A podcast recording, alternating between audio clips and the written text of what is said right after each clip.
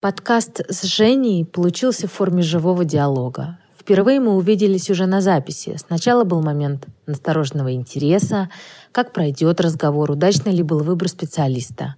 А в конце двухчасовой беседы раздались аплодисменты всех присутствующих. Диалог получился. Он получился насыщенным. Мне очень хотелось, чтобы он стал практичным, полезным, наглядным, с примерами из жизни. Женя выступила не только как специалист, но и как герой историй. За каждым ее словом чувствуется опыт, взятый не с потолка, а из реальной жизни. Жень, добрый день. Здравствуйте. Спасибо большое, что вы к нам пришли. Я бы попросила вас представиться и рассказать про то, как вы стали психологом. Меня зовут Евгения Богданова. Мне 38 лет. Психологом я стала не так давно. Сейчас я пишу диплом в МГУ. Путь, конечно, был э, достаточно тернист. Э, мое первое образование – это экономическое образование, компьютер-сайенс, Академия хозяйства. Но учитывая то, что у меня было токсичное детство, достаточно серьезно токсичное, я пыталась всяческими способами и самостоятельно как-то, когда начала осознавать эту тему, выбраться из нее. Впоследствии, конечно, мне помогали на этом пути и психологи, но сейчас, когда я поняла, что я руковожу группой «Токсичные родители», а также группой «Детокс. Как не стать токсичным родителем», которая поддерживает родителей, которые понимают, что были сценарии в их жизни, я поняла, что есть э, необходимость мне получить более академическое образование в этой сфере, и я считаю, что это важно. Расскажите немножко про свою историю, пожалуйста. Моя история э, токсичного детства, в общем-то, она похожа на тысячи историй, которые в нашей группе. У меня есть папа, у меня есть мама, у меня есть сестра. На сегодняшний момент порядка 8 лет я с ними не общаюсь, никак не поддерживаю отношений. В основном в моей семье абьюзером была мама. Папа был достаточно слабохарактерный человек, и несмотря на то, что он э, по профессии юрист, адвокат, он никогда меня не защищал. Мне, конечно, это было очень обидно, мне это было непонятно, и даже когда я взрослела, мне было это вдвойне непонятно, как человек, который защищает в суде других людей, рекомендует своей дочери решать свои проблемы самостоятельно с мамой. С сестрой у нас отношения тоже сейчас, э, можно сказать, никакие. Она была так называемым золотым ребенком в семье. А я была, если сохранять терминологию токсичных э, взаимоотношений, э, козел отпущения. Она была очень похожа на маму, как маме казалось, а я на папу. Учитывая, что папа в семье не был признанным авторитетом, несмотря на то, что он содержал всю семью, мама не работала, то сейчас э, у моей сестры взаимоотношения с родителями достаточно, как мне кажется, хорошие. Но я понимаю, что там тоже есть сложности определенные. Мое детство, наверное, я бы хотела сказать еще о том, что силу своей текущей жизни я черпаю из своего детства в те моменты, когда я жила с бабушкой. Именно тот человек, который, наверное, был моей тайной опорой, который сейчас дает мне возможность двигаться вперед, э, придает мне уверенности, несмотря на то, что ее давно уже нет в живых. Но та теплота, любовь и вера в себя, которая была дана тогда, маленькой Жене, которой э, было 6 лет, до сих пор со мной.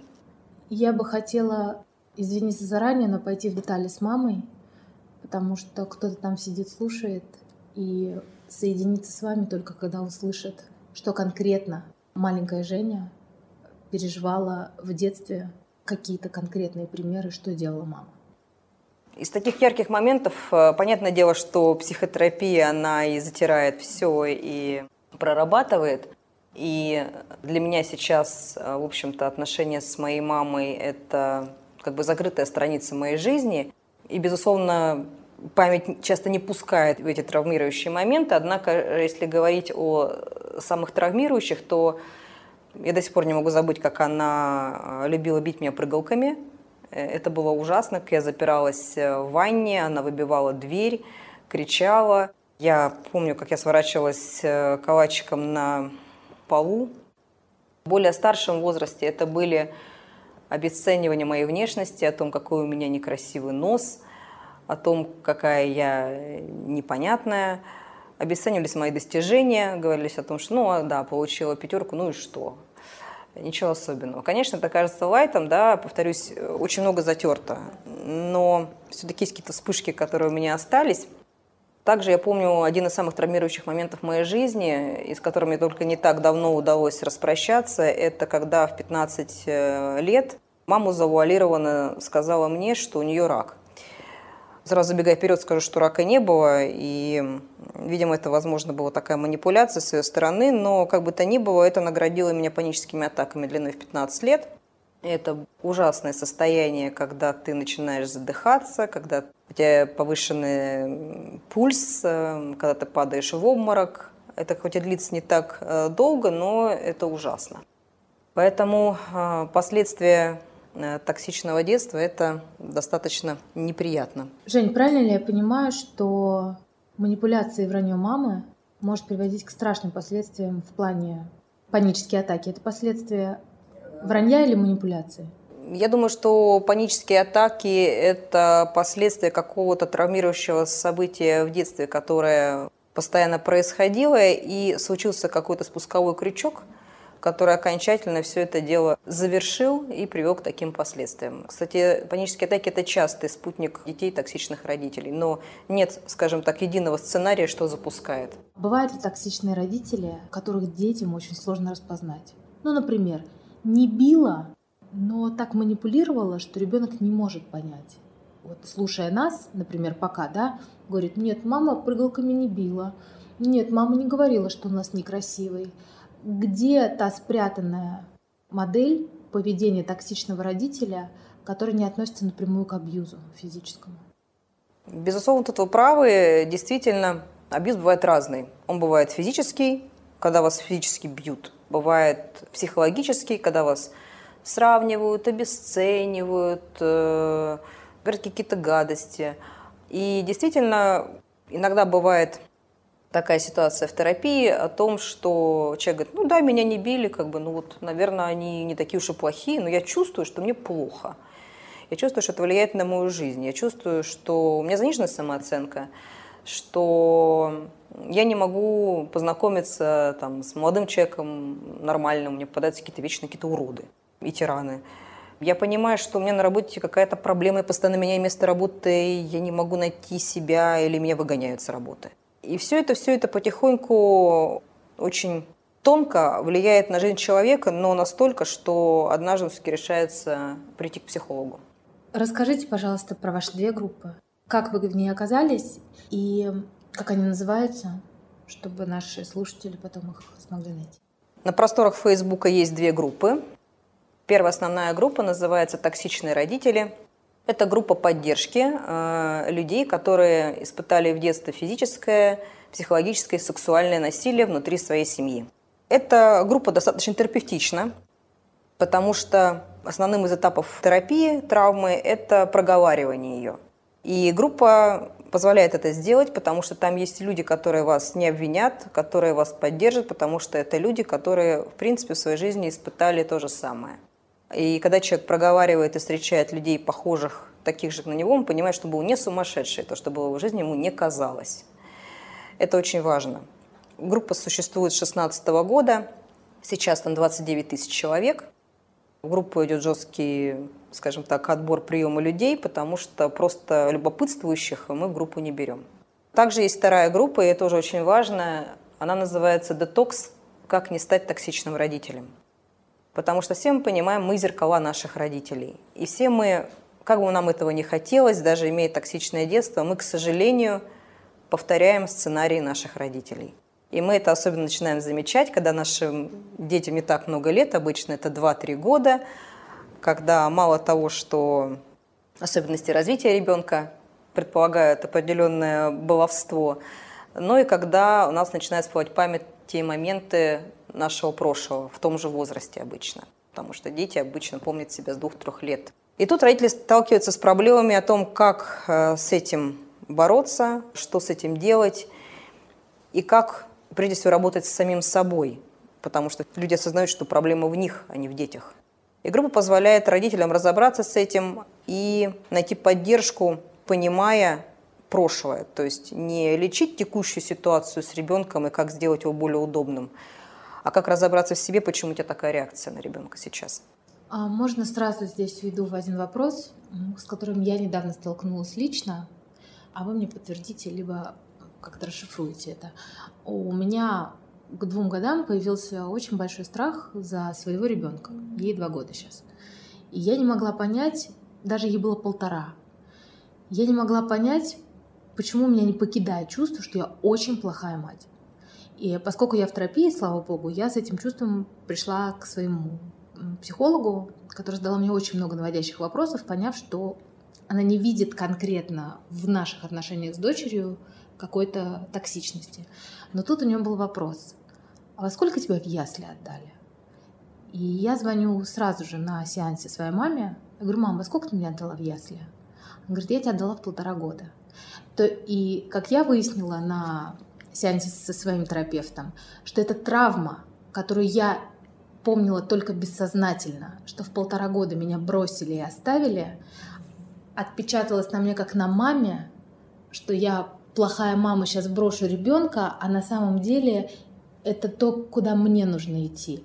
Вот много ли таких фантомных историй, и считаете ли вы, что их обязательно нужно прорабатывать со специалистом, потому что мы же не можем, ну я бы без психолога бы в жизни не разобралась с этим. Да, абсолютно так и есть. Дело в том, что, как я говорила чуть раньше, люди приходят в терапию очень часто, когда их детям примерно 2-4 года. Это тот возраст, когда э, человек, в общем-то, может вспомнить себя в детстве, даже бессознательно всплывают эти триггеры, и поэтому, когда он видит малыша, условно говоря, его возраста, когда он себя помнит, и начинает вспоминать, как его били, как его унижали, он это все это переносит на своего ребенка, либо думает, да как же так могли такую вот малышку, а я сейчас смотрю на свою дочь или сына, бить, и возникает чувство вины и стыда за то, что, а может быть, я тоже плохая мама, может быть, я тоже делаю что-то не так, но с этим можно работать, и это все нужно прорабатывать, лучше, конечно, специалистам, либо как минимум читать больше информации на тему воспитания да, наших известных психологов. Какие ну, ваши любимые? Ну, я думаю, что мы возьмем классиков, мы возьмем Гиппенрейтер, мы возьмем а, Петрановскую. Я думаю, что это достаточно будет. Это написано хорошим языком и доступно для большинства родителей. А «Тайная опора» – замечательная книга. Начало-начал. Как с ребенком разговаривать, да, тоже. Все книги, которые а, этих авторов, я думаю, что достойны внимания современного родителя. Плюс ко всему группа поддержки, потому что родительское выгорание никто не отменял, и радость материнства, о котором рассказывают, и о том, что приходит любовь сразу же к маме, ну, все это, может быть, было когда-то раньше, но сейчас мы понимаем, что все это не совсем так. Совсем не так, вы знаете? Я когда родила, я была зажата в эти социальные рамки любви, которая на тебя падает с неба, я чуть не свалилась из-за этого в пострадовую, как мне кажется, потому что я не понимала, это же новый человек, с которым я вчера познакомилась. Я ничего о нем не знаю, кроме того, что он вырос в моем животе, но это чисто физиологическая история. И я ничего не знаю про этого человека, как с ним быть и кто я такая. И только к двум годам я начинаю понимать, что у меня просыпается вот это классное чувство, но только к двум. А, я-то не стесняюсь это сказать. Похож ли мой сценарий на обычный живой сценарий обычной мамы, а, ну вот, который не задавливает себя рамками социума? Да, это стандартный сценарий. И, безусловно, маме, которая родила, ей нужна поддержка. Поддержка не ее мамы часто, которая была токсичная, да, лучше тогда уж э, нанять э, няню на это время, но и понимание того, что та безусловная любовь, о которой нам трубят, и которая должна прийти сразу же с первым криком ребенка, это совсем не так. Действительно, вы знакомитесь с новым человеком, вы не знаете, как с ним обращаться. У вас еще не утряслись гормоны, вы не можете спать. В общем-то, состояние достаточно пограничное, когда вы не можете спать, когда вы не можете есть, когда вы не можете толком еще ходить. Все очень сложно. Э, в эти моменты важна поддержка э, либо супруга, либо любящих родственников, которые действительно могли бы помочь убрать дом, приготовить, а вы могли бы полностью уделить свое внимание ребенку, не думать о каких-то бытовых вопросах. Тогда это поможет поскорее выкарабкаться. Также хотел сказать о том, что нужно не стесняться в эти моменты обращаться к психиатрам, потому что иногда, когда вы не можете спать по три месяца, ну, ты начинаешь элементарно сходить с ума. И есть э, препараты, которые доступны и для кормящих мам, но опять же таки по назначению врача, которые помогут вам за достаточно короткий срок устаканить свое состояние, и вы будете более счастливой мамой для своего ребенка и вообще для семьи, для себя прежде всего. Правильно я понимаю, что вообще здоровье психологическое ребенка, оно всегда начинается с мамы, потому что это первый контакт, и э, если он погранично нестабильный, то мы имеем очень большой риск невольно навредить ребенку. Или у них есть какая-то способность самосохраняться в этом маленьком возрасте? Как это происходит? Конечно, ребенок способен самосохраняться в этом возрасте, но, безусловно, нельзя отрицать влияние психологического здоровья мамы, да и вообще окружения на развитие ребенка. Как мы знаем, что ребенок в любом возрасте развивается из точки покоя, когда он понимает и уверен в любви мамы, э, папы, что все его любят, все его целуют, все ему улыбаются – тогда он и хорошо кушает, и хорошо спит. Мы, конечно, сейчас не говорим про моменты, когда есть определенные особенности развития каких-то детей, да, это другая история. Но если мы говорим о здоровом ребенке, то да, это безусловно влияет. И первое время а, мама – это самый главный человек и Бог для ребенка. Поэтому чем спокойнее мама, тем лучше будет кушать ваш малыш, тем лучше он будет спать, и вам будет казаться, что у вас идеальный ребенок. А на самом деле просто вы спокойно. В этом секрет. Женя, у нас сегодня тема «мама-дочь», потому что мы разделили всех родителей и всех детей на темы. В чем особенность этой темы для вас и где и за что отвечает мама в становлении дочери? Мама – это очень важный человек в жизни любого человека, а девочки, наверное, прежде всего, потому что они одного пола, они зеркала друг друга. Девочка хочет быть такой же, как и мама, а мама иногда завидует дочери – и, в общем-то, многие в это не верят и не хотят в это идти, но часто проблема между мамой и дочерью заключается в зависти. Тем, что дочь более молодая, у нее вся жизнь впереди, она может добиться чего-то большего, чем получилось у нее. И именно за это происходит то насилие, о котором мы говорим, и особенно психологическое, когда унижается внешность, обесцениваются достижения – и когда дочка объективно не понимает, что она сделала не так для своей мамы. А в общем-то ничего. Просто мама завидует. Как мамам, которые сейчас слушают и еще пока не поняли, что они, возможно, завидуют, что у них есть чувство зависти, как им идентифицировать в себе, ну, потому что любой человек хочет себя сделать лучше в своей же собственной голове. Мы сейчас понадеемся, что те, кто нас слушают, сейчас честно залезают внутрь себя какие у нас есть пункты, по которым мама сейчас может определить, что она, возможно, завидует своей дочери? Ну, я думаю, что только возможно какой-то внутренний самоанализ и признаться себе, лично себе в, э, в чувствах, почему истинно у нее такая неприязнь к своей дочери. Действительно, может быть, что-то маме не нравится своей внешности, и поэтому она так э, придирается к носу э, своей дочери. Может, ей самой хотелось бы как-то изменить свой нос. Вообще разговор о зависти – это разговор о самооценке, о самооценке мамы, насколько она в социуме, насколько ей интересна собственная жизнь и насколько она любит себя. Потому что человек, который самодостаточен, в общем-то, место зависти его жизни, если есть, то достаточно маленькое. И оно больше направлено на то, чтобы как минимум стать лучше, чем тот человек, которому он завидует. Когда мы говорим о деструктивной зависти, то это все-таки момент, когда я сам не хочу ничего делать, но при этом я хочу получить от другого человека что-то другое, как в сказке про Рапунцель, наверное, да? Примерно то же самое. Поэтому тут все время отлавливать себя и честно признаваться. И попытаться направить свою энергию в развитие себя.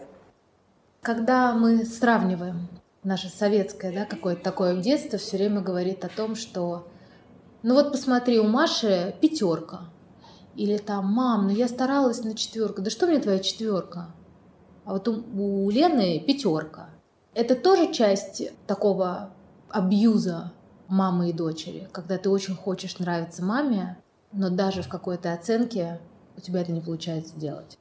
Да, это часть абьюза, достаточно частого, и этот абьюз потом приводит к э, такому комплексу перфекциониста, отличника, то, с чем сталкиваются большинство детей токсичных родителей, когда якобы желая хорошего, родители показывать тебе, какая Маша красивая, какая она отличница, а ты вот все никак и, и не сяк.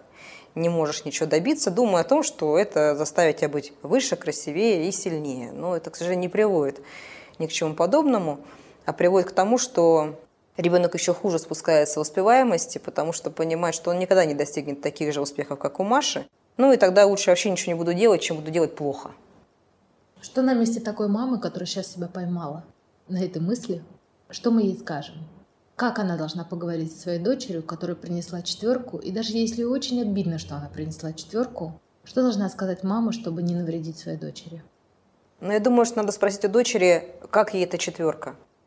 То есть, может быть, для дочери действительно четверка – это расстройство, а может быть, э, причина в том, что там какие-то есть э, проблемы с э, непониманием материала, а может быть, там просто плохая учительница.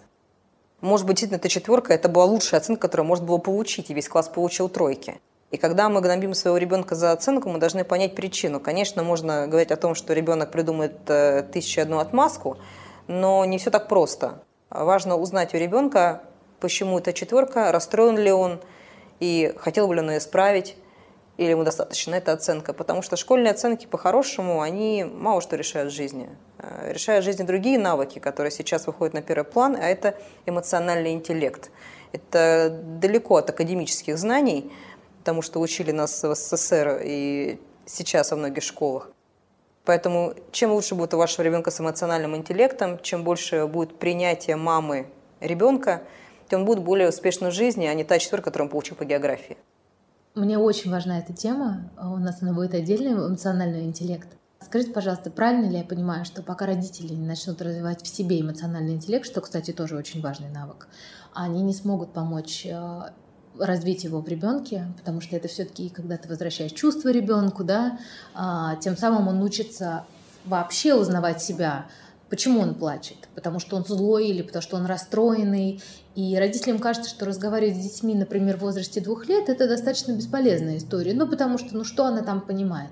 Я убеждена в том, что чувства с раннего возраста нужно возвращать и давать им их распознавать, иначе потом... Иначе что потом? Жень, давайте поговорим. Вот что потом, если ребенок рыдая, мы ему говорим, да тихо, тихо. Ну, например, дочка, да? Ну, тихо ты, ну, успокойся. Ну, все нормально.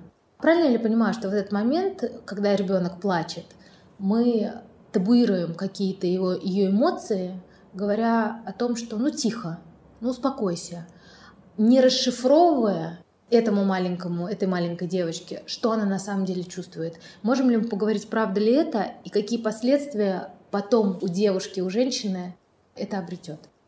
Я сразу хотела бы сказать о том, что когда мы говорим с ребенку тихо-тихо, но не объясняем его чувств, в общем-то, это к разговору о том, что нам часто тяжело сталкиваться с той частью, когда мы были маленькими, и когда мы плакали, и когда нам тяжело слышать крик или плач своего ребенка. На психологическом уровне, а не потому что децибелы. Потому что нам в детстве тоже не объясняли, почему мы плачем, и нам говорили о том, что если ты упал, ничего страшного, поднимайся и иди.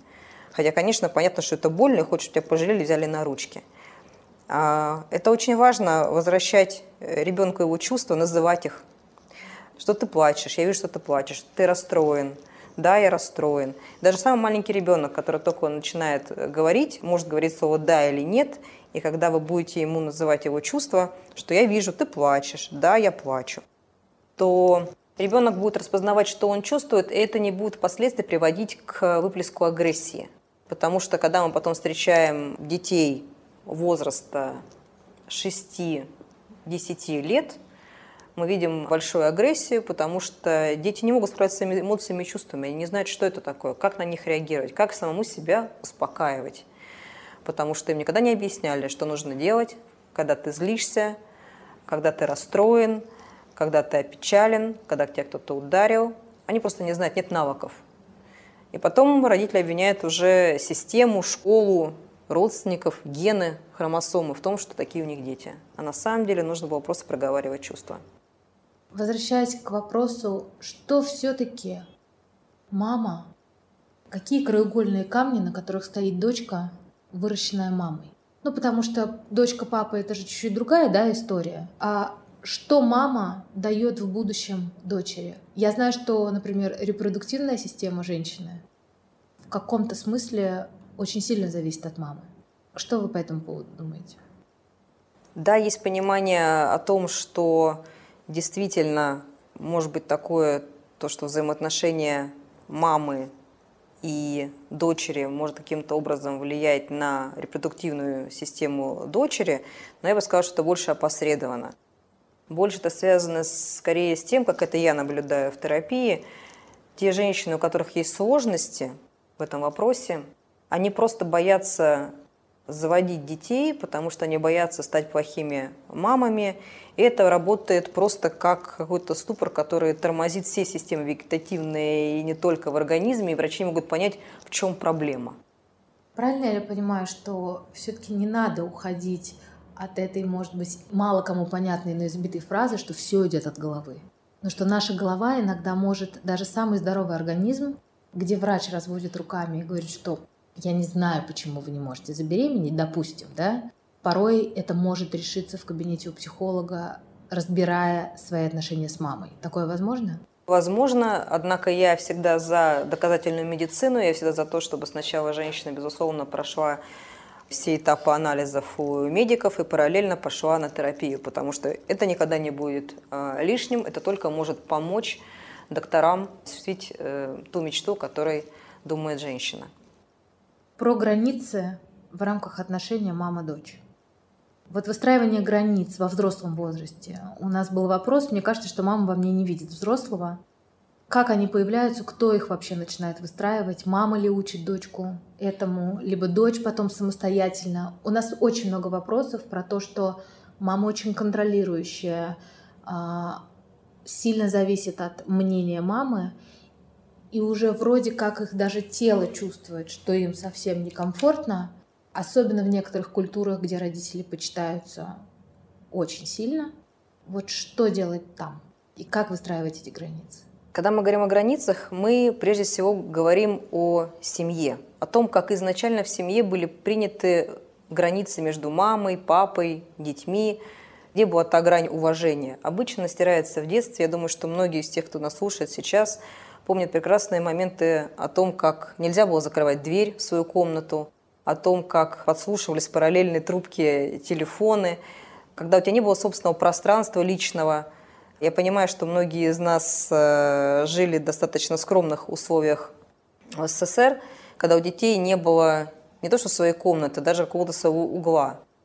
Когда даже часто не было своих вещей, ты должен был все это делить с братьями и сестрами, вплоть до интимных каких-то моментов когда могли зайти в ванну спокойно, пока ты мылся. И все это, конечно, про границы. Про границы, которые стирались, и ты понимал, что, в общем-то, ты не личность, ты какая-то часть своей семьи, где все общее и нет ничего твоего.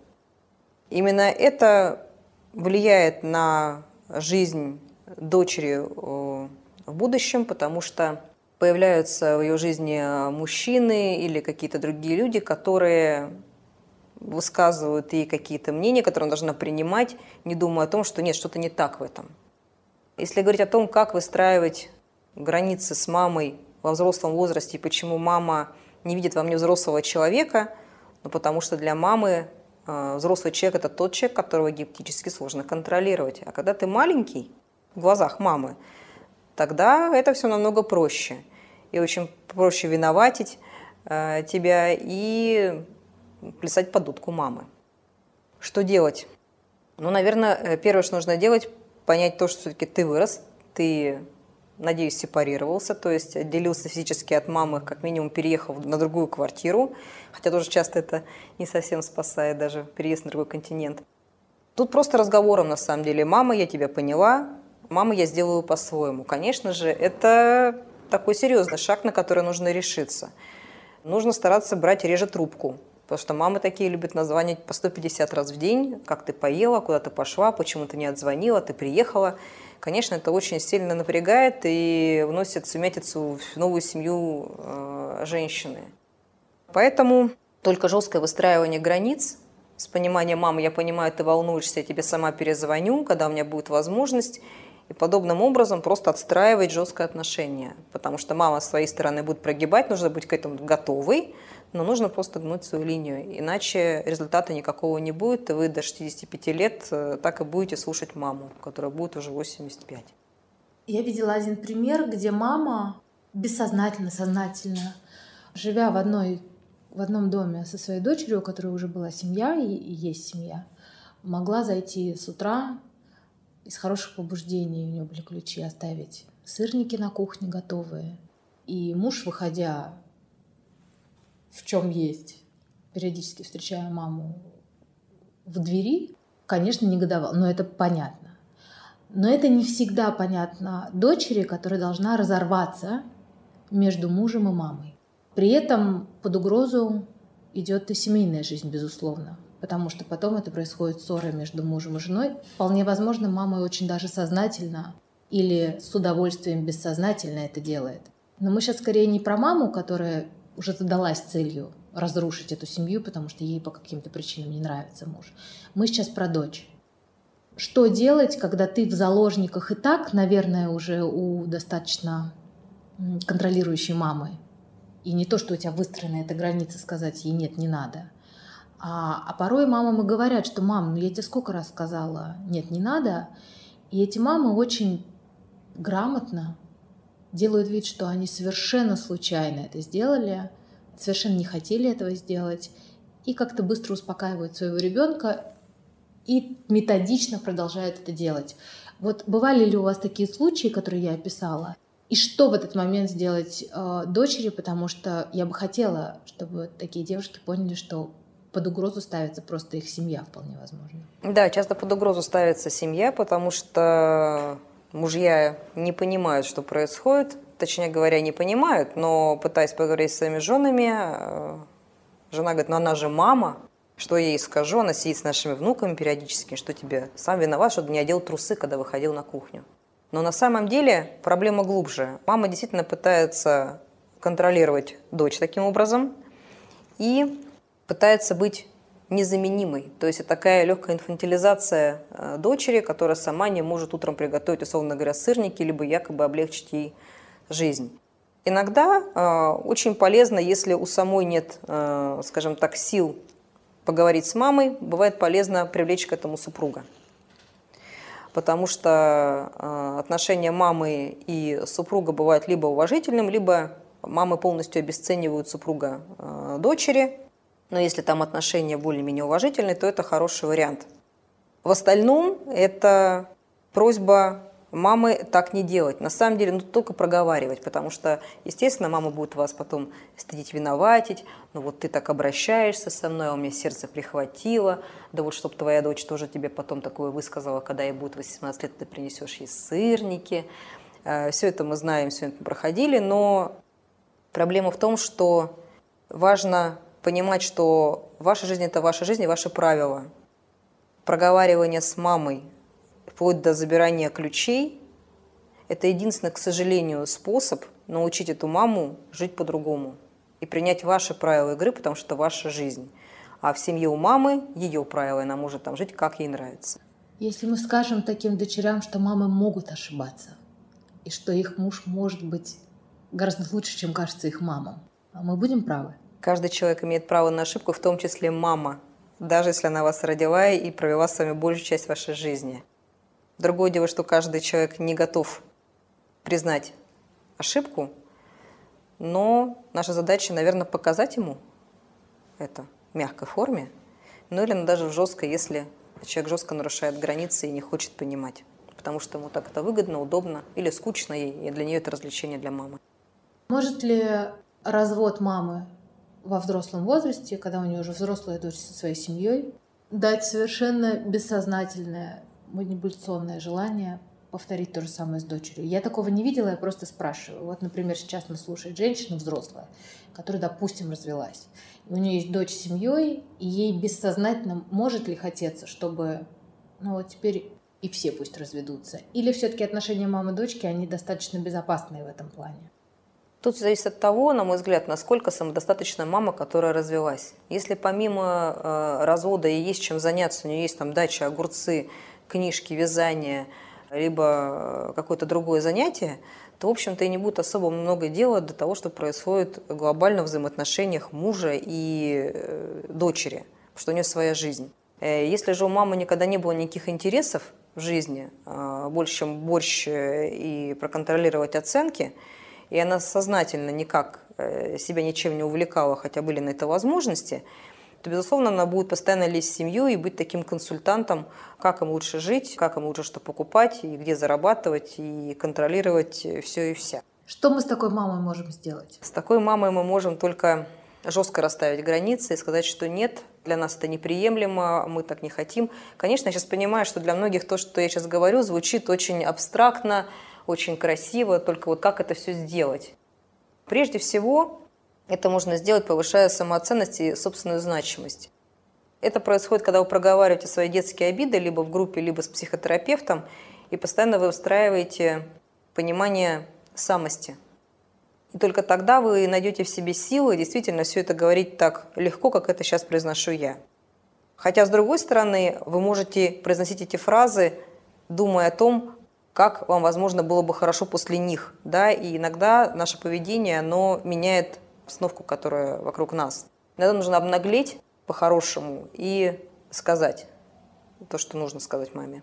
Я хотела бы немножко вернуться а, в ситуацию, где вы со своей мамой не общаетесь 8 лет, и проговорить важную вещь. Нормально ли это не общаться со своими родителями, если вам с ними плохо? Потому что я уверена, что очень сильно давит социум.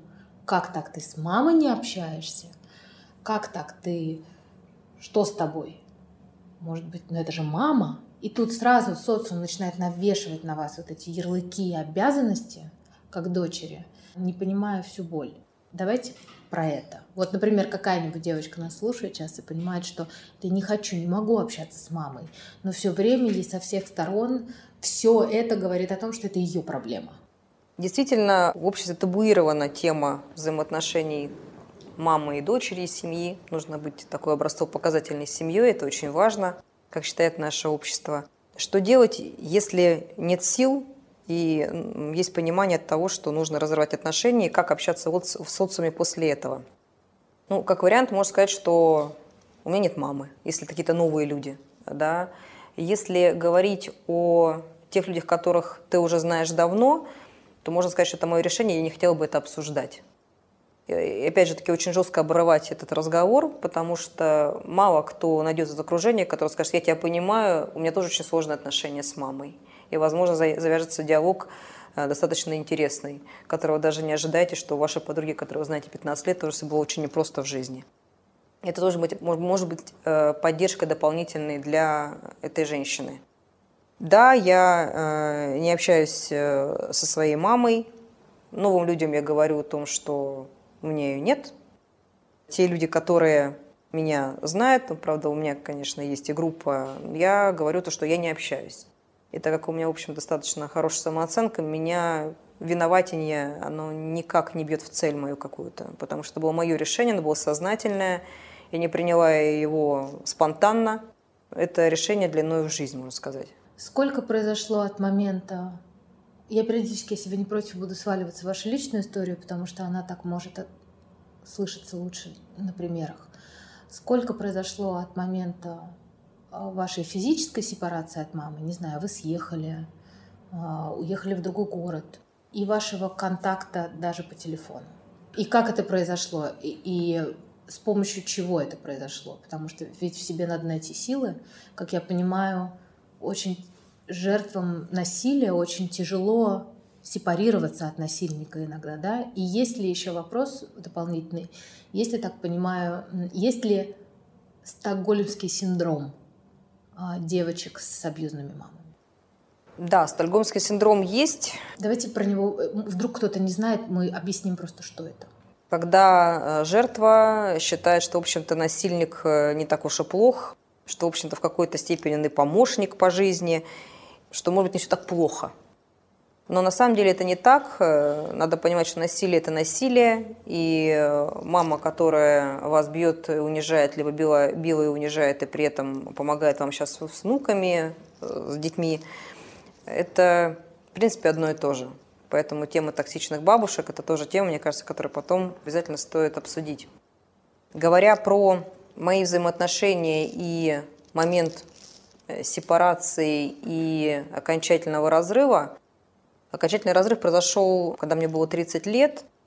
Что случилось? Последней каплей, я, признаться честно, не смогу сейчас вспомнить, но для меня это было сначала очень тяжело потому что это было чувство вины, стыда, да как же так, да правильно ли я поступаю, но я как-то интуитивно чувствовала, что если я этого не сделаю, я просто не выживу, я могу просто сойти с ума. И вся моя жизнь пойдет э, под откос, несмотря на то, что э, для общества я была достаточно успешным топ-менеджером. И именно это непростое решение с такими тяжелыми переживаниями внутри именно дало мне внутреннюю какую-то поддержку для того, чтобы быть более успешным человеком, построить более здоровые отношения в браке и, наверное, через определенное время родить ребенка, потому что у меня так же, как у многих девочек, э, были проблемы с тем, что это был психологический какой-то ступор. Мне было страшно иметь ребенка, более того, я говорила себе, ладно, хорошо, даже если это и случится, только чтобы это была не девочка. Потому что я идентифицировала себя с этой гептической девочкой, и мне казалось, что уж девочку точно не смогу воспитать хорошо, я буду плохой мама, а если буду плохой мамой, так вообще зачем это все делать? В итоге у меня родилась девочка. И я могу сказать о том, что, наверное, это очень терапевтично, потому что, видя ее каждый день, я говорю себе, да как же можно было так обижать меня в этом возрасте? Это же просто светлый ребенок и подарок. Поэтому Маленькие дети на самом деле из предмета раздражения могут превратиться в предмет терапии для родителей, которые испытали в детстве абьюз в своей семье. И это нужно ценить и использовать в благих э, мерах. Скажите, пожалуйста, вы замуж вышли до сепарации с мамой или вы нашли мужа после? У меня очень сложная история. У меня три брака. Первый брак это был брак институтский, в общем-то, в большей степени для того, чтобы сбежать. Получилось у вас сбежать? У меня получилось сбежать. Считаете ли вы этот брак практически необходимым в тот момент? Он был необходимым. А, благо мне а, встретился на пути достаточно хороший мужчина. Но мама активно влезала в нашу жизнь. Она постоянно приходила убирать в нашу квартиру, оставлять эти сырнички пресловутые, а потом не выкатили еще в конце, когда мы с ним развелись, о том, что я вот все это делала, а ты такая неблагодарная, хотя я вообще-то не просила ее это делать. Это раздражало вашего мужа первого? Моего мужа это раздражало, но это больше раздражало меня. И, конечно, это влияло на наши взаимоотношения в итоге. В итоге мы развелись. Второй супруг, наверное, это все-таки то, что сейчас можно было бы назвать нарциссом, социопатом. И это была очень неприятная история, и мне приходилось в буквальном смысле э, в лучших традициях классики жанра э, сбегать от него. Благо у меня была поддержка моей подруги, которая э, помогла мне в этом. И сейчас у меня третий брак, как мне кажется, достаточно хороший, потому что, в общем-то, я вошла в него уже человеком протерапевтированным окончательно, с расставленными границами. Я получила более здоровые отношения, чем были раньше, это объективно для меня.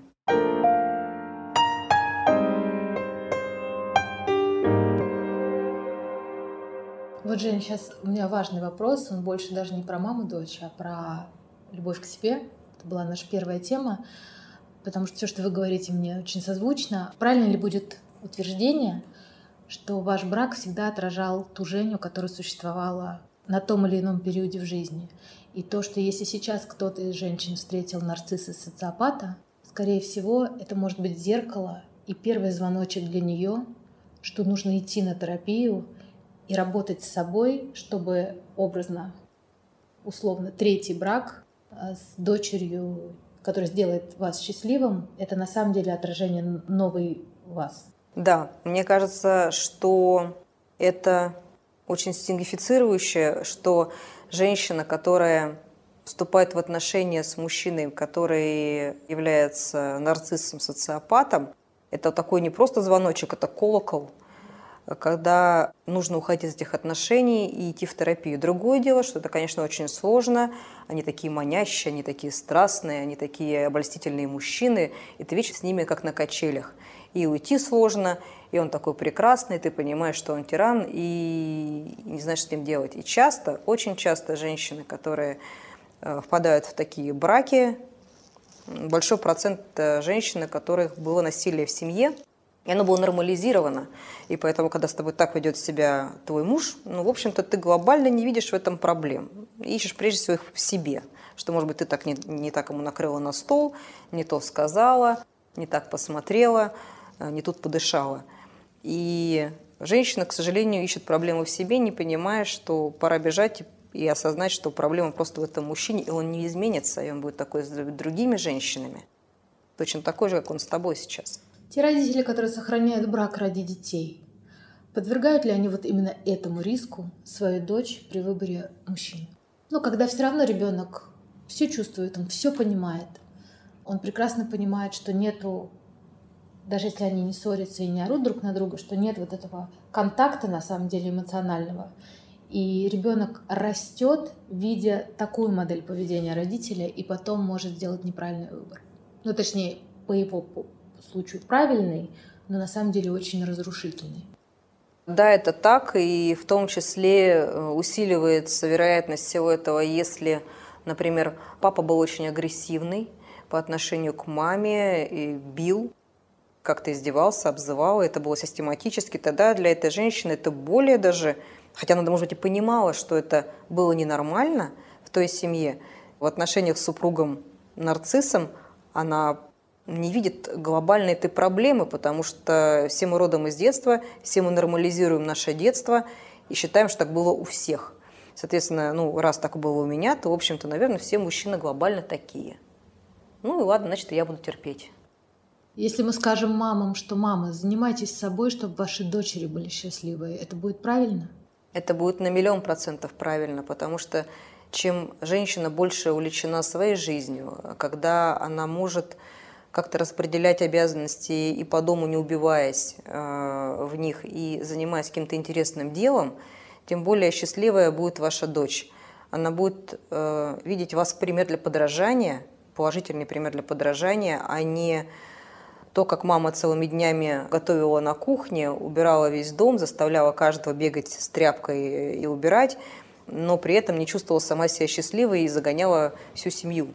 Такая дочь не станет счастливой, потому что у нее не будет на что опереться, что будет для нее положительный пример. И дай бог такой женщине встретится в жизни другая какая-то женщина, возможно, это будет какая-то тетя, коллега по работе, начальница, которая станет для нее тем примером, который, возможно, изменит ее отношение к пониманию о том, какая должна быть женщина и как достичь счастья.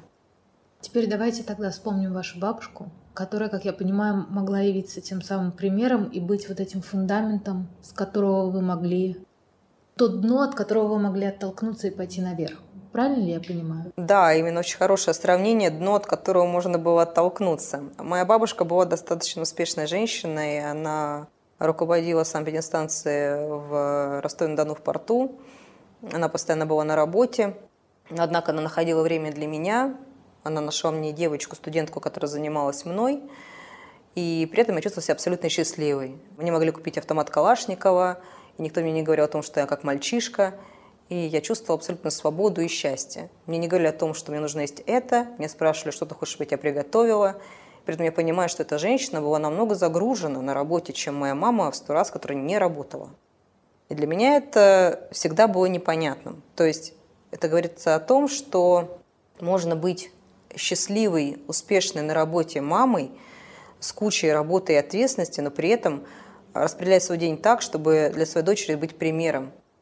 И это очень важно, особенно в современном мире, когда все ускоряется, и для женщин многих быть стыдно не работать, и поэтому важно показывать положительные примеры. Мы сейчас с вами говорим про качество да, общения, потому что вот у многих мам, я слышу от многих мам, мне так стыдно, что я на работе. Мне так стыдно, что я с подружками сижу. Мне так неудобно, что как это я няню им позову. Но это же значит, я бросаю своего ребенка. У меня кардинально противоположное, но я человек в терапии очень много лет. Я хотела бы проговорить для мам, для которых отзывается вот это стыдно. Правильно ли понимаю, Жень, что вот как мама себя внутри чувствует, так ее отражает ее дочь. И как бороться вот с этим стыдно?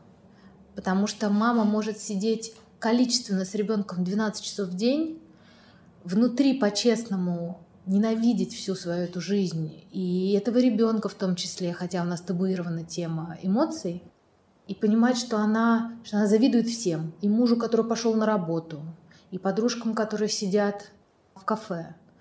А вот, но она вот такая мать, героиня, без няни, может себе позволить, но как же так? Ведь в советское время все были без нянь, а сейчас все с нянями. А вот я молодец. И в итоге вот это молодец, это срывается на ребенка все время повышенный тон в разговоре с детьми, и она даже уже этого не замечает. Что мы можем посоветовать таким мамам? И что вообще мы, мы им скажем? Мы им скажем о том, что нужно стремиться быть не идеальной мамой, а достаточно хорошей мамой. Достаточно хорошая мама – это которая э, чувствует себя в гармонии с собой и которая не боится доверить какие-то обязанности по дому другим людям. Это та мама, которая понимает, что качество того времени, которое она проводит с ребенком, важнее количества часов, которые она проводит с ним, находясь в нервном состоянии. Особенно это отягощается тем, что всегда на подхвате есть бабушка, которая обязательно скажет о том, что в наше время воспитывала тебя и без нянек, и ничего нормальным человеком ты выросла. И ничего не переломишься, если посидишь с ним. А мама загибается, и если хочется ей в кафе, и привести себя в порядок, она уже не помнит, когда последний раз находила на маникюр. И она понимает, что выглядит она ужасно, и мужу, скорее всего, она по этой причине неинтересна, но не сдам бастион и буду сидеть три года безвылазно. В итоге страдает, конечно, от этого прежде всего ребенок. Потому что на него накладывается сумасшедшая ответственность, что он должен быть таким замечательным, не кричать, не капризничать, а быть замечательным ребенком, чтобы еще у мамы была возможность сходить на маникюр однажды. Но этого не случается, потому что он ребенок. Нужно подумать о том, что важнее счастье ребенка. А ребенку хорошо тогда, когда его мама довольна, улыбается. И, возможно, да, да первое время будут какие-то притирки там, с няней, которые вы найдете на несколько часов даже. Это не стоит каких-то сумасшедших денег, если найти там, няню на час, на два в день, все это возможно и вы будете чувствовать себя счастливее, ваш ребенок будет понимать, что раз мама счастлива, значит, в семье все хорошо, значит, я в безопасности. И мы удовлетворяем основную потребность ребенка – это безопасности. Когда он понимает, что мама улыбается, папа улыбается, значит, меня любят, значит, меня оставят. Я думаю, что любая мама согласится с тем, что потребность любви, безопасности, принятия – это то, что нужно любому человеку, не только ребенку. И как только мама начнет позволять себе становиться немножко свободнее, понимая, что ребенок от этого точно не пострадает, тогда я думаю, что начнут происходить небольшие сдвиги, когда она может менять свое поведение с помощью, может быть, супруга, который поддержит ее в этом начинании, либо других людей. И тут сразу я задумалась. Как раз вы сказали, нет времени на маникюр. Ведь наверняка у маленькой девочки формируется любовь и забота к себе, даже включая укладки, то, как она выглядит, ногти, уход за собой, гигиена с того, как она видит маму. И получается, что правильно я понимаю, что у нас есть риск для мамы, которая себя три года не красит себе волосы, не делает маникюр, что в 18 лет она получит дочку, которая вообще не понимает, зачем это нужно, а ей будет очень хотеться, чтобы она была лучше, чем ее мама, но у нее нет примера вот в этом совсем раннем детстве, что мама вообще ухаживала за собой. И здесь есть корреляция? Она есть, э, но она такая очень двойная корреляция. То есть девочка может либо кинуться наоборот э, в сильный улучшайзинг себя во всех отношениях, понимая, что мама не ухаживала за собой, и это будет гипертрофировано. Но в любом случае, особенно если мы говорим о маленькой девочке, которая растет в семье, мама для нее – это Бог. Это то, где она восхищается, где она понимает, что мама самая красивая женщина на земле.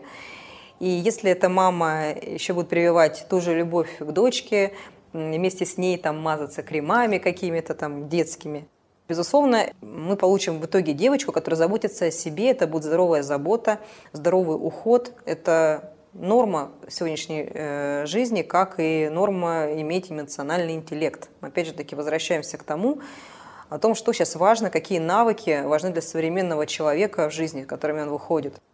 Поэтому забота о себе, любовь к себе это прежде всего, что должна увидеть и девочка маленькая, да и маленький мальчик. Этому будет обучать его, соответственно, уже папа. Если нет папы, то мама тоже это может делать. Это можно проводить в форме игры, весело, вместе пойти даже на тот же маникюр. Сейчас очень много салонов, которые позволяют оставить э, ребенка с помощником э, в детской комнате, и там он порисует, поиграет, а вы спокойно посидите, почувствуйте себя немножко счастливой на этот час-полтора. Мамины слезы. Если дочка увидит мамины слезы по разным причинам. Вдруг она посмотрела фильм какой-то грустный, или ее обидел папа, или она поссорилась с подругой, или вообще у нее гормоны и э, ПМС, и она просто плачет. Что вы думаете на эту тему? Нужно ли объяснять в этот момент? Вот дочь уже увидела. Нужно ли подойти и сказать, ты знаешь, мама плачет, и объяснить настоящую причину? И зависит ли это от возраста, когда мы э, объясняем ту или иную причину, и как вообще вот поступать в этом смысле? И что это формирует для ребенка? Мне кажется, в любом возрасте нужно объяснять, почему мама плачет, не во сколько ребенку лет, 2 года, либо 16 лет, потому что когда мы плачем, ребенок испытывает чувство беспомощности и страха. Мы даже сами, когда будучи взрослыми, мы не понимаем, почему плачет другой человек. Если нам объяснит он, в чем истинная причина плача, почему он расстроился, это поможет нам ему помочь. Когда мама говорит, я плачу, потому что там а, я расстроена, там, или я посмотрела фильм, и у меня там проблемы на работе, и поэтому я плачу, мне обидно, мне грустно, я считаю, что то, что произошло, было несправедливым, у ребенка снижается градус страха и непонимания того, что происходит, потому что страх быть оставленным, брошенным, а, то, что у мамы какие-то проблемы, а мама – это самый важный человек в жизни, в ребенка вселяет страх, и опять же таки это может быть запуском панической атаки в будущем.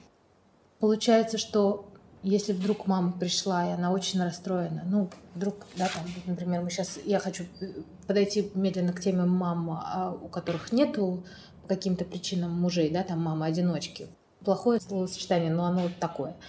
Правильно я понимаю, что если мама плачет, закрыться от дочери в комнате и рыдать, это гораздо хуже, а, чем пустить ее и объяснить, даже если ей кажется, что это большая взрослая проблема, и она может напугать ребенка. Правильно ли понимаю, что закрытая дверь для ребенка гораздо страшнее, чем мама объяснит, что случилось?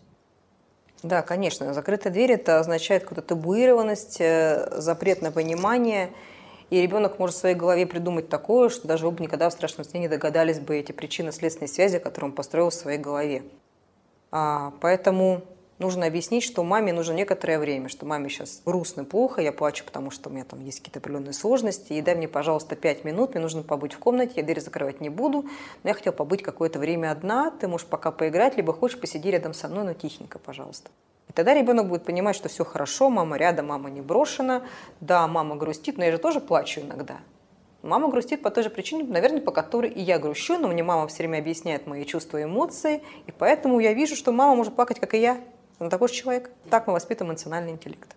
Что для девочки, ну поскольку мама дочь у нас тема, или мы не отличаем здесь девочку и мальчика, что для девочки быть развитой в эмоциональном интеллекте? Что это значит для нее, как для девушки, как для женщины в будущем? И чем отличается дочка с неразвитым эмоциональным интеллектом и с развитым?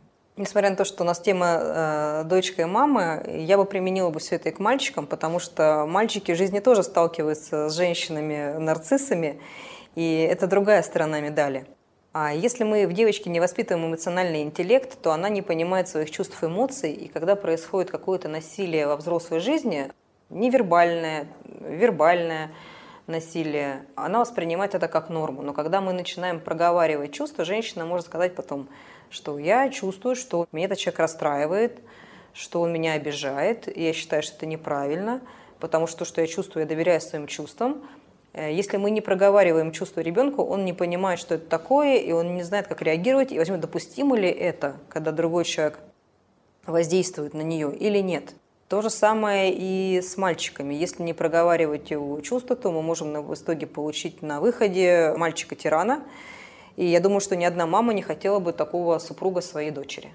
Поэтому нужно заботиться и о мальчиках, и о девочках, проговаривать чувства и одним, и вторым с самого-самого маленького возраста. Жень, классификация мам. Правильно ли вообще она?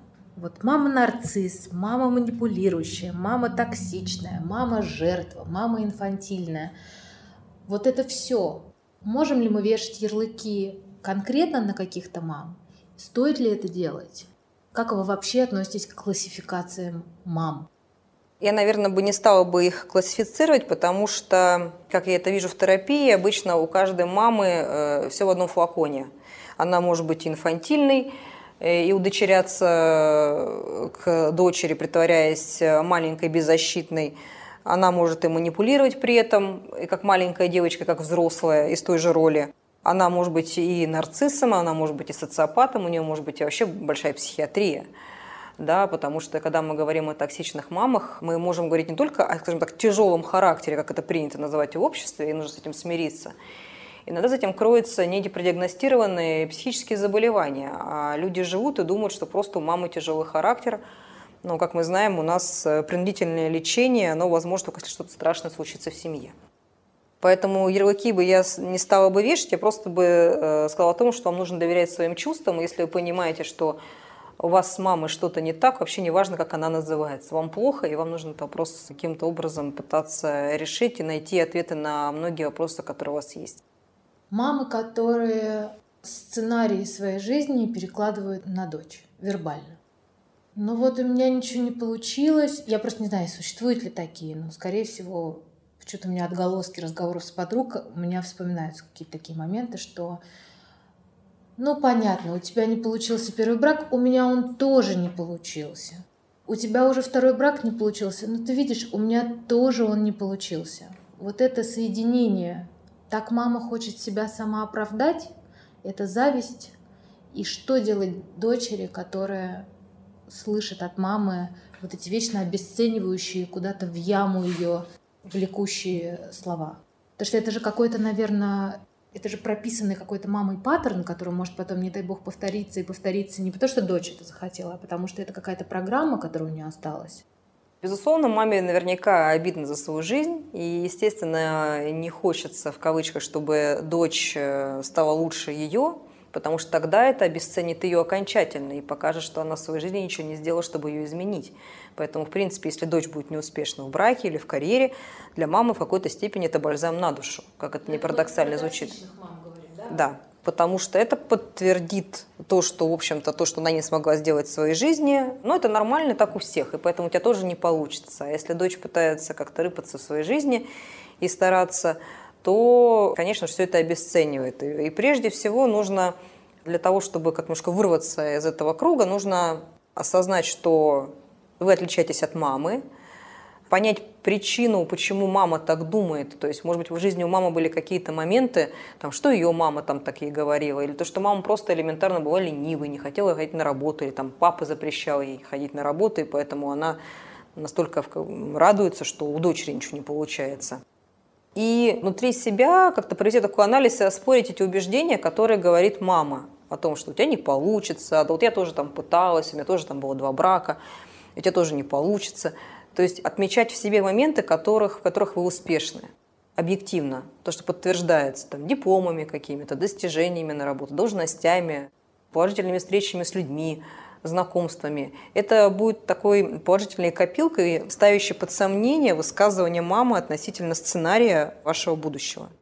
Сейчас мы пойдем в некоторые отголоски других культур, восточных, где больше присутствует ситуация принятия как жертвы, а, возможно, там, изменяющих мужей.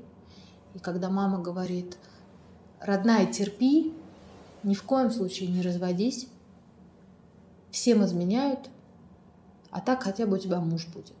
Вот это мама-дочь. И это тут еще за мамой стоит поколение уже в ДНК вросшие этих убеждений. Но та дочь, которая нас сейчас с вами слушает, Женя, она понимает, блин, вот да-да-да, вот тут у меня болит. Есть ли какой-то не знаю, литература, выход из хотя бы начальная точка, где она понимает, что у нее тело полностью идет в отказ жи- жизни с таким мужем, а весь социум говорит о том, что да все так живут, и ты так живи. А у нее растет дочь. Если говорить о восточных традициях, конечно, ситуация усугубляется тем, что принятая клановость, семейственность и нерушимость семьи, а также то, что каждый родственник следит за другим, и то, что нужно создавать иллюзию хорошей семьи, чтобы не происходило, конечно, это немножко усложняет терапию таких женщин, потому что терапия хороша тогда, когда у тебя есть возможность физической хотя бы сепарации от них. Иначе это часто деньги на ветер. Если мы говорим о тиранах, мужчинах и как понять вообще, действительно ли это то, что тебе кажется, есть, на мой взгляд, хорошая книга «Тани Танк, бойся с тобой», серия книг как раз-таки о мужчинах, тиранах, социопатах, где вы можете в этой книге понять о том, что найти похожие моменты в вашем супруге, скорее всего, вы их найдете, если это мужчина, который вас унижает, оскорбляет. И, возможно, это даст вам толчок работать в этом направлении. Но что касается именно, если мы говорим о восточных традициях, то здесь несмотря на что, развивать себя, стараться уехать из э, города, учиться, находить себя в профессии. Тогда есть возможность встретить мужчину, который бы относился к вам по-другому, пусть это даже будет э, мужчина восточный, но он уже будет несколько другим. Можно ли прекратить, вот если женщина на это решится, можем ли мы сказать, что здесь тогда может прекратиться паттерн многих поколений женщин-жертв, и вот на этом моменте, где да, будет очень страшно, но ты сделаешь, как чувствуешь, возьмешь себе силы, твоя дочь уже, скорее всего, этого не повторит, и ты просто, возможно, заложишь фундамент для ее счастья. Мне кажется, люди, которые идут в терапию, это очень сильные люди. И основная задача человека, который решил идти на терапию, это, в общем-то, желание остановить это зло на себе. И как раз-таки как и говорила выше, группа «Детокс. Как не стать токсичным родителем», она позволяет также остановить насилие вот это на себе, сказать, что стоп, мои дети будут расти в другом мире, в мире любви, принятия и озвучивания эмоций. И, конечно же, женщина, которая осознает э, и начнет работать над э, моментом, что нельзя допускать, чтобы супруг так не относился, это позволит ей остановить насилие, не даст пример для ее дочери или даже для сына, что так позволено вести. Мальчик не видит, что так можно вести себя с женой будущей. Девочка увидит, что никогда нельзя допускать, что муж так должен вести себя по отношению к жене. Полноценная сепарация помогает ли избавиться от комплекса такого, который очень развит на Кавказе, что люди подумают? Потому что вот девочки, которые живут и идут против себя внутри, но только из-за того, что они очень боятся, что подумают люди. Транслировано ли это вообще мамой? Потому что чаще это женская трансляция, да, потому что я знаю мало мужчин, которые вообще думают, что о них подумают, но я знаю очень много женщин, которые совершают те или иные действия только под этим внутренним голосом, что подумают люди, ты не живи отдельно, что подумают. То есть вот эта мама-дочка, где у мамы вечно в голове, что подумают люди. Если дочка уже выросла в более или менее такой современной среде, но у нее все равно это на подкорке есть, поможет ли здесь либо сепарация от мамы полная, и вообще что поможет таким девчонкам, которые уже видят современную жизнь, но живут с детства с правилами мам? Физическая сепарация – это замечательно. Это первый шаг к внутреннему излечению и изменению сценария своей жизни.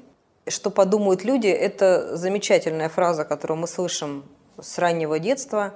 Мальчики действительно слышат ее чуть реже, потому что у нас нормализируется, когда мужчина более активный, а женщина должна быть такая более слабая и обращать внимание о том, чтобы не опозорить семью.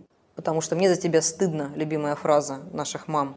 Тот момент э, связан с тем, что именно повышение собственной самооценки, собственной значимости со временем вытравливает из себя вот это, а что подумают люди. Эта дорога непростая, она длинная, но именно ваши достижения по жизни, которые вы отмечаете и благодарите себя, понимают, что вам уже со временем будет все равно, что подумают люди, потому что вы будете тем трансеттером в какой-то степени, который должен быть примером, и, может быть, люди должны смотреть на вас и думать о том, как нужно, а не то, что подумают люди о том, что если вы поступите не так. Фраза «мне за тебя стыдно». Мы можем сказать мамам, которые нас сейчас слушают, мамам дочек, что эту фразу нужно Как ее искоренить из своей головы и почему это надо сделать? Где мама рискует, говоря эту фразу? И что потом во взрослом возрасте она получит у дочери?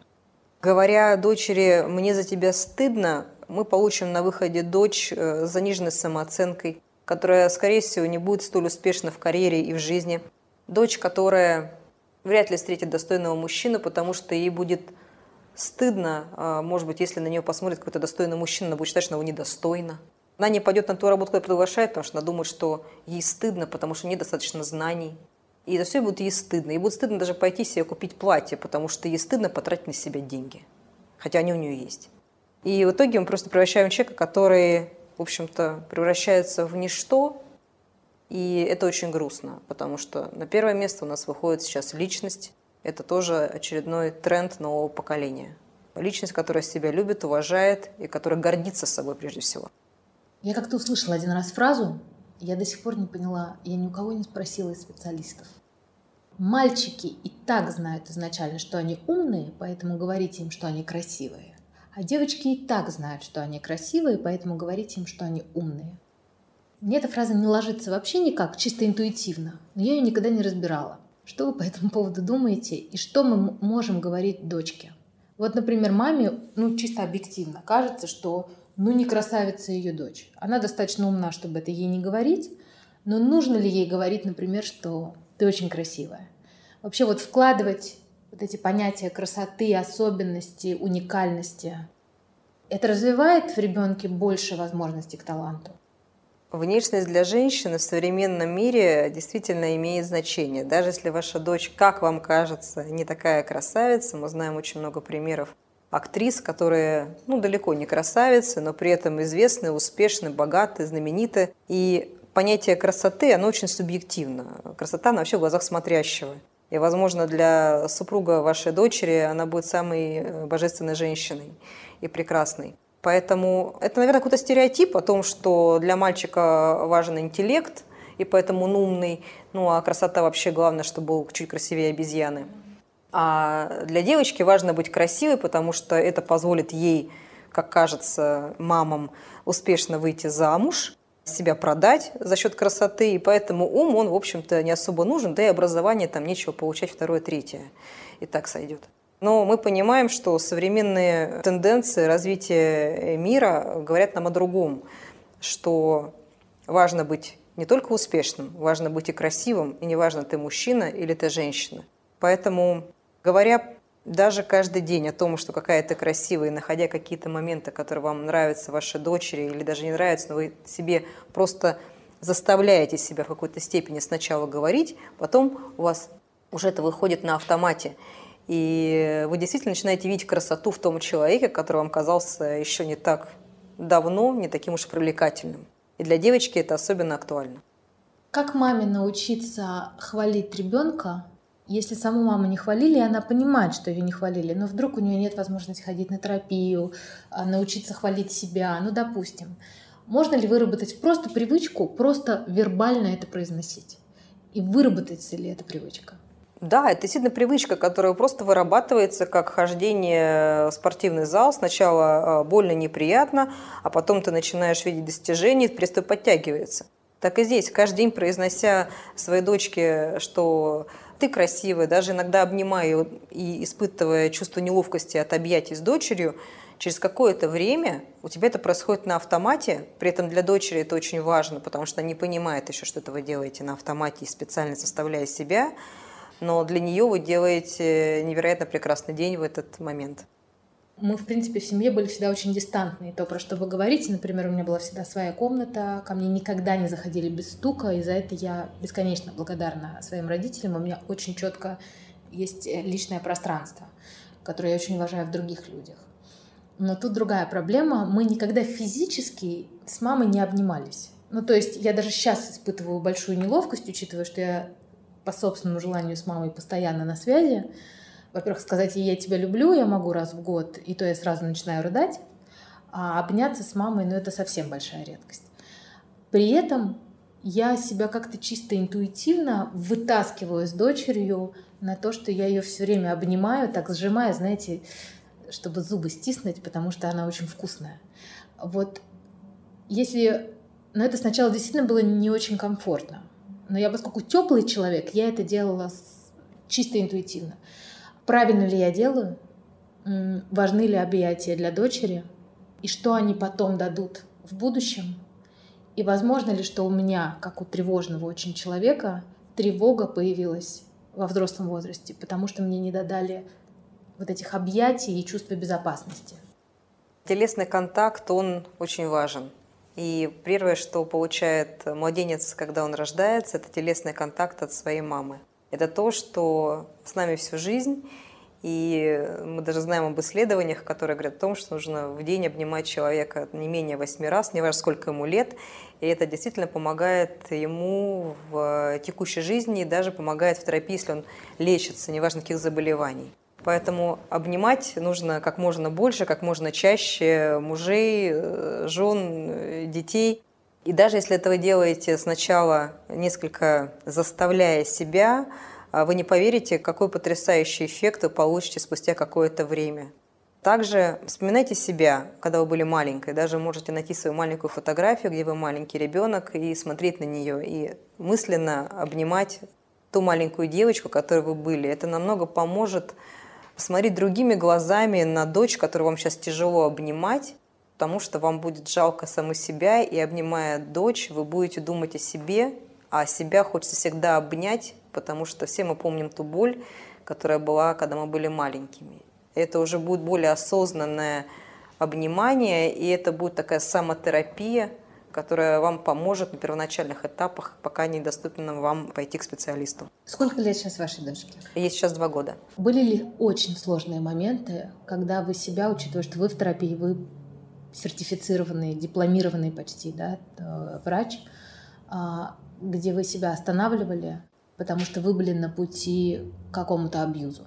Такое было у вас? Ну, вот просто даже в голове как идея. Да, я столкнулась с тем, что первые три месяца после рождения моей дочери, несмотря на то, что у меня были помощники, я столкнулась с тем, что э, я настолько переживала за то, как и что с ней, что я просто три месяца не спала, я пошла к психиатру. Мне выписали таблетки, которые позволили мне спать, и я по-другому взглянула на свою дочь, потому что, естественно, когда ты не спишь целыми днями, это как пытка, отсутствие сна. Тебе уже все не в радость, э, ее крик тебя раздражает, э, хотя это естественно. И я думаю, это было правильным решением в тот момент, потому что именно спокойствие мамы и возможность обнимать ребенка, не испытывая при этом негативных эмоций, крайне важно с самого-самого рождения малыша. Вы разобрались, почему вы не спали? Я разобралась с тем, что не спала, потому что у меня была тревога, что с ней что-то может случиться, потому что если она плачет, значит ей плохо, а мне самой еще плохо. И я не верю тем людям, которых э, я наняла, хотя как бы я им абсолютно доверяла, но вот э, два голоса в моей голове э, выдавали мне разную информацию, и в итоге только помощь медикаментозная, доказательной медицины мне немножко помогло разобраться с этим, снизить уровень тревоги, а дальше, в общем-то, запустился процесс осознания, аналитики, и все стало на привычные рельсы. Имеет ли к вашей вот этой тревоге и бессоннице первой отношение токсичная мама? Возможно, потому что я чувствовала, что если ко мне, когда я плакала, не подходили, ну, любимая тема, проорется, успокоится, как мы помним, спок. А мы можем с вами сказать, что от Спока отказались два его ребенка? Это очень важно. Вдруг кто-то еще Спока читает, насколько да. я знаю. Отказались, поэтому я, наверное, э, современным мамам не рекомендовала бы обращать внимание на книги этого специалиста, обратить свое внимание на более современные исследования. Поэтому проораться – это про то, что ребенок чувствует себя брошенным, ненужным. И мне казалось, мне будем такой был перенос какой-то, что если мой ребенок кричит, значит, он у меня брошенный, значит, я вот тут лежу, отхожу от э, Кесарева, и поэтому мне нужно как-то встать и идти, и что-то делать, а я не могу, значит, я плохая мама, и все запускается тревога, невозможно что-то сделать. Поэтому с этим нужно работать, не стыдиться этого, идти к врачам. Это очень важно. Не думать, что это само рассосется, что это само устаканится. Да, это устаканится у вас, конечно, но сколько дров вы наломаете по пути к тому моменту, когда у вас пройдет все это через полгода само или, может быть, и не пройдет. Вы затронули очень для меня неожиданную, но оказывается важную тему. У меня экстренная кесарева, после трех с половиной часов потуг. Мы до сих пор не знаем причину, по которой моя дочь на потугах не хотела выходить, но тот стресс моральный, который я испытала от того, что я не до мать, не до женщина, а, что я не смогла сама, и какой-то стыд перед ребенком, и может быть даже сейчас, я понимаю, тогда была злость. Ну что ты не можешь выйти сама, чтобы... Я сейчас просто себя внутри анализирую, что ты э, не могла мне помочь женщиной стать. Давайте про это немножко. Очень интересная тема, и вы знаете, это тема многих женщин, которые родили с помощью кесарево сечения. Мне кажется, она настолько болезненна сейчас, потому что существует мнение, что женщиной а, можно стать только тогда, когда ты прочувствуешь всю боль, когда рождается ребенок, когда ты рождаешь его естественным образом, потому что так делают нормальные женщины, так делала твоя мама. Если же ты рожаешь ребенка другим способом, то ты просто хотела облегчить свои страдания и хотела все как проще, а надо страдать, потому что должна прочувствовать, что как сложно быть матерью. Плюс ко всему, также существует какой-то стереотип о том, что дети, которые рождены с помощью кесарево сечения, они какие-то другие, чем те дети, которые родились естественным образом. Но нет доказанных фактов научных, что как-то отличаются интеллектуальные способности, физические способности тех детей, которые родились с помощью кесарево сечения и естественным путем. А раз это не доказано научно, то как мы не можем говорить о том, что есть какие-то глобальные различия. Я считаю, что те мамы, которые испытывают чувство вины о том, что тогда они не смогли все сделать так, как завещала мама и остальные женщины всего света, нужно подумать о том, что прежде всего хорошая мама – это та мама, которая заботится о здоровье своего ребенка. И, наверное, когда вы рожали ребенка, вы выбирали долго врача, а, больницу. И, наверное, вы понимали, что вы доверяете специалисту, а, который будет вами заниматься. И если было принято решение, неважно, в процессе, изначально, специалистом о том, что вам положено кесарево сечение, то, наверное, прежде всего специалист думал не только о вашем здоровье, но и о здоровье ребенка. Знаю много случаев, когда именно дети с заболеванием ДЦП это дети, которые Возможно, пошло что-то не так в процессе естественных родов, и это часто ошибка персонала, когда было принято неправильное решение о том, что ребенка, возможно, стоит рожать кесаревым сечением. Конечно, причин ДЦП много, это не единственная причина, но одна из частых. И я сразу здесь оговорюсь, это э, я спрашивала у всех врачей, и успокоилась я по поводу своего кесарева на фразе моего врача, она реаниматолог-неонатолог, она сказала, что Кесарева исключает а, ДЦП у ребенка. И в этот момент, знаете, бывает, когда сердце йог, и тебе вот именно в этот момент в голове говорят, вот именно поэтому у тебя было кесарево. Я это говорю исключительно потому, что вдруг какая-нибудь девушка, слушая меня сейчас... Важно сказать о том, что, конечно, ДЦП – это не только ошибка врачей, но часто, часто это бывает ошибка врачей. Но не всегда. Иногда это связано с э, пренатальным развитием плода, и до сих пор никто не может сказать, что запускает этот механизм. Поэтому, если вы сделали кесарево сечение, и вы довольны здоровьем вашего ребенка, и все хорошо, благодарите врача и себя, что вы приняли тогда правильное решение, и другого решения тогда вы принять не могли, потому что вы заботились о себе и о своем ребенке. Это самое важное. То, чего вы никогда не будете жалеть. Как это может повлиять если с этим не разобраться, можно ли действительно вот эту бессознательно ответственность скинуть на свою дочь и сделать ей совсем нехорошо в будущем? Ну, то есть я хочу поднять важность этой темы, что очень важно проработать. Ну, если мы берем экстренное, скорее всего, совсем такие сложные а, эмоции возникают у женщины в экстренное кесарево. Вот чтобы это дочери не передалось, важно ли важно э, работать с этим? Важно работать с этим, важно себе, э, если нет возможности терапии, объяснять, почему было принято такое решение, что могло случиться, если бы вы не приняли такое решение, и что дочь вообще, она не виновата в том, что было такое решение. Она вообще ребенок, который только появился на свет, и она часть вас в тот момент. И поэтому, в общем-то, ваше решение, это было в какой-то степени решением дочери тогда. Она не могла по-другому поступить в тех условиях дочь. Она слишком мала была для этого. Поэтому это очень вредно навешивать на детей какие-то свои проекции чувств, эмоций, переносить ответственность на них за ваши решения.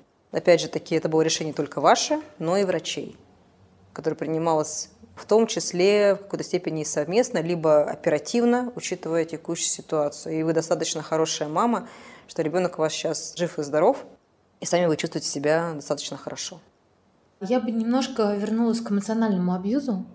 Допустим, мама вроде и понимающая, и принимающая, и вроде все хорошо. Но есть вот это некомфортное ощущение внутри, какой-то фальши, недоговоренности. Придраться вроде не к чему. Но если мы спустимся в тело, я знаю, что очень мало людей спускается в тело, это очень важно. Ну вот просто вот на каком-то уровне здесь, где-то в районе души, что-то ты чувствуешь, что что-то не так. Как общаться с мамой? А потому что, скорее всего, общество тебя не поймет. Оно видит маму. Тебя классная мама, все отлично, что ты придумываешь? Вообще это страшная, да, история, что ты придумываешь слушать. Вот что в этом случае делать дочери? Дочери нужно принять тот факт и самой себе признать, что не так. Что она чувствует? Потому что когда дочь начнет сама себе проговаривать чувства и эмоции того, что не так, она сможет как раз-таки начать раскручивать клубок. Почему при такой улыбающейся маме все валится из рук, проблемы какие-то в жизни, неприятие себя, внешности, ком в горле, когда вечно пытаюсь поговорить на тему мамы, прямо вот физически он. И тут может помочь такая вещь, как какие-то вот медитации, йога. Она очень хорошо помогает. Это не из области какой-то магии фантастики, действительно помогает немножко организму расслабиться, перенаправить энергии и позволит немножко разобраться с своими эмоциями. Что вы чувствуете здесь сейчас, когда вы обращаете внимание на каждую клеточку вашего тела, либо на руку, и это делаете осознанно. Также есть телесные терапевты, это психологи, которые также помогают эту проблему решать именно на телесном уровне. Но, в общем, это прежде всего признать себе какие-то эмоции, которые вы испытываете. И себе говорить о том, почему я их испытываю, что было первопричиной, копаться в себе. Это важно. Важно ли маме разговаривать с дочерью о разных неудобных и неприятных ситуациях, которые у нее были? Ну вот, например, я спросила, вообще начала спрашивать у мамы про отношения с ее мамой, когда я пошла в терапию. У меня не было до этого даже мысли о том, что я хочу знать какую-то историю нашей семьи. И я узнала кучу всего интересного, то, на чем я потом очень много основывалась и понимала что-то. Насколько важно нам, мамам, говорить с дочкой про наших мам, про их мам и вообще рассказывать историю семьи с женской точки зрения. Например, рассказывать, дочка, вот у меня все было хорошо в беременность, но у мамы моей или бабушки было там пару неудачных беременностей, выкидыши, или ну, вообще какие-то очень интимные табуированные темы, но которые важно или не важно передавать дочери в ее подростковом возрасте, либо это должно быть раньше. Вообще должна ли она без своего ведома, если у нее нет запроса, знать и понимать что-то про женское поколение семьи? Я считаю, что вообще очень важно с детьми, неважно какого возраста, разговаривать о тех проблемах, возможно, которые были в наших семьях. Но только, конечно, эти рассказы должны быть соразмерны и возраста ребенка. Ну, то есть 10 лет не надо рассказывать девушке, что у бабушки поздний климакс. Возможно, не стоит вообще говорить про климаксы. Э, я думаю, что если будет такой запрос рассказать, но мне кажется, что если мы начинаем очень драматизировать такие темы, аборты, там 10 абортов сделала твоя прабабушка, э, климаксы, то это вызывает у девочки страх рожать детей. Зачем это пугать ее? Да? Все мы понимаем, что роды – это далеко не процесс дыхания на Мальдивах, и Поэтому не нужно, мне кажется, вообще об этом говорить. Можно говорить, что были какие-то определенные сложности, но все нормально. Я вот есть, жива-здорова, там, да, твоя бабушка тоже здорова. Да, как бы, в общем-то, это нормально когда иногда бывают сложности, но есть врачи, которые помогают. То есть все это в такую форму привлекать, чтобы не пугать ребенка, потому что все равно это все пугает. Непонятность, страх, что это такое для девочки, особенно объяснять про эти все эти вещи. Да ты сейчас рассказываешь, непонятно, что это такое, как оно проистекает. А тем более раньше, когда медицина была не на таком уровне, как сейчас, Поэтому рассказывать нужно и, и о взаимоотношениях со своей мамой. То есть многие родители, опять же таки, возвращаясь в мою любимую тему взаимоотношений бабушек и внучек, Многие Мамы боятся разрывать какую-то связь э, деструктивных бабушек и своих детей, считая, что вроде как бабушка-то вроде как любит ребенка. На самом деле все не просто так. Получается, обычно мамы, которые воспитывали своих дочерей в таких деструктивных семьях, они обычно переносят этот сценарий и на внучек, но со стороны кажется все хорошо. Но на самом деле, давай мы я тебе дам тебе шоколадку, только мы маме не скажем, и не важно, что про себя бабушка думает, что у тебя аллергия, но ничего страшного, от полграмма ничего не случится говорить о том, что, допустим, у вас были сложные отношения с мамой, поэтому вы сейчас с ней не общаетесь, потому что она вас обижала. То есть не говорит, что она вас била там прыгалками. Естественно, не буду говорить такой дочери там в два года. Но если она даже меня спросит об этом, когда ей будет 25 лет или 30, я ей расскажу все, как оно было. А сейчас, э, если она задаст мне вопрос про бабушку, где бабушка и что такое бабушка, я скажу, что я не буду говорить, что она умерла, что она уехала на Луну, но я буду говорить о том, что да, она обижала меня, поэтому мы с ней не общаемся. Потому что когда кто-то тебя обижает, с этим человеком общаться нельзя. Как распознать токсичную бабушку? Ну, потому что если мы не говорим про физический абьюз, там понятно все. Но вот как понять, что бабушка может быть токсична? Вдруг мы берем ситуацию не только мама-дочь, а бабушка-свекровь дочь. Потому что свою-то маму окей, ты как-нибудь распознаешь, ну, мы надеемся, да, на это. Что если... Но вот тут тоже такая тонкая грань. У нас вообще, при, вообще принято в нашей традиции не любить свекровь. Это для меня поразительная история, правда искренне поразительная, потому что я такая немножко белая ворона, потому что я люблю свою свекровь. Во-первых, только потому, что она родила мне прекрасного мужа. Это как минимум уже за то, что я ее... Спасибо ей большое. А во-вторых, за то, что вообще она хорошая женщина. И она не должна быть идеальной для меня. Но вообще у нас очень принято, что свекровь – это враг автоматически. Вот все, она свекровь, все, это уже очень плохо. Она уже, видимо, на бессознательном уровне соперница, потому что ты хочешь ее обогнать, ты хочешь завладеть этим человеком под названием муж, обязательно стать лучше нее. А, и тут получается, что она превращается еще и в бабушку потом. И ты уже не отвертишься от нее, потому что она уже в любом случае будет в твоей жизни так или иначе. Мы можем с вами поговорить про это? Я понимаю, что это не мама-дочь, но вообще это мама-дочь. Ну, да, у меня кавказская что... свекровь, я называю ее мамой, называю ее абсолютно сознательно мамой. Она очень теплая, другая совершенно, в отличие от моей мамы. Я не с первого дня к ней привыкла, но потом как привыкла, так привыкла, потому что она мне больше дает тепла гораздо физически, чем ну, эмоционально, чем дала моя мама. Вот про это очень важно, потому что мама-дочь – это и свекровь-дочь, э, свекровь-жена. И вообще не любить свекровь. Мы можем, как вы думаете, это вообще искорениться как понятие? Что очень модно, знаете, сказать, о, у меня моя свекровь. И даже не, не, даже не всегда факт, что она ее, неправда, не любит. Просто это модно. Интересная тема свекрови. Я лично наблюдаю такую ситуацию, может быть, просто потому, что специализируюсь на тему токсичных э, родителей, что часто как раз-таки а, многие девушки вытягиваются за счет того, что они обнаруживают в семье у мужа хорошую маму. И первое время они, конечно, удивляются. В общем, я та, та же самая женщина, которая первое время удивлялась маме моего мужа. Я думала, так, ну сколько надо будет тут притворяться-то мне, тут эти спектакли устраивать, что она такая хорошая, этот, да, пирожки да. мне печет. Когда подвох-то, ну что-то проходит время, ну где, где долбанет сейчас? А оно почему-то не рвануло. Но я была постоянно на обороне, потому что я не верила о том, что это вообще возможно. Когда мы говорим о том, что любить свекровь не модно, наверное, это потому, что мы как раз-таки сейчас подняли тему мамы и дочки, но тема мамы и сына, она не менее интересна. И, конечно, мы понимаем, что токсичная мама бывает не только у дочерей, они бывают у сыновей. И когда мы видим вот эту маму, свекровь, которая считает, что, опять же таки, это мой случай, сейчас расскажу, второй супруг Нарцисс, кстати, очень частая тема, а, когда а, мама такая гиперопекающая или там папа такой мега гиперопекающий, но при этом это еще все замешано на обесценивании, в том числе и насилии физическом. В итоге мы получаем маму, которая боится оторваться от своего сына, считает, что она только единственная замечательная женщина в его жизни, никто не достоин, потому что часто проблемы у этой женщины с супругом, И мальчик такой становится заменой мужа. И как же так? Теперь какая-то другая женщина, а я теперь останусь одна? Нет, нет, нет, это мне не нравится.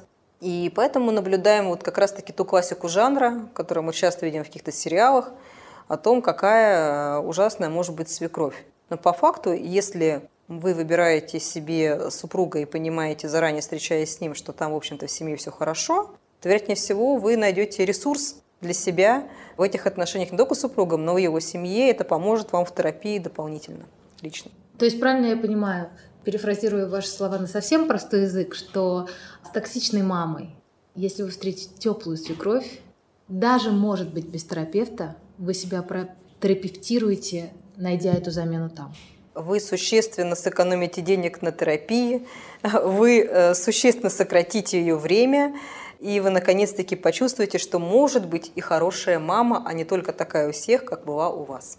thank you